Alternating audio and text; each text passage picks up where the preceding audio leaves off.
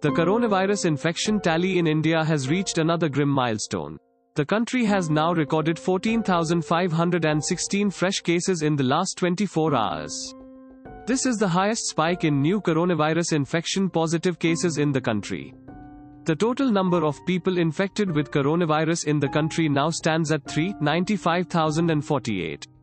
The total number of fatalities has also increased by 375 in 24 hours.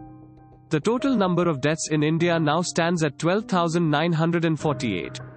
Thanks for listening to the latest news Suno. Be sure to visit latestnewsuno.com to join the conversation, access the show notes, and discover our fantastic bonus content. Subscribe to our podcast on Spotify, iTunes or Google Podcast. अब news सुनो बस 60 second में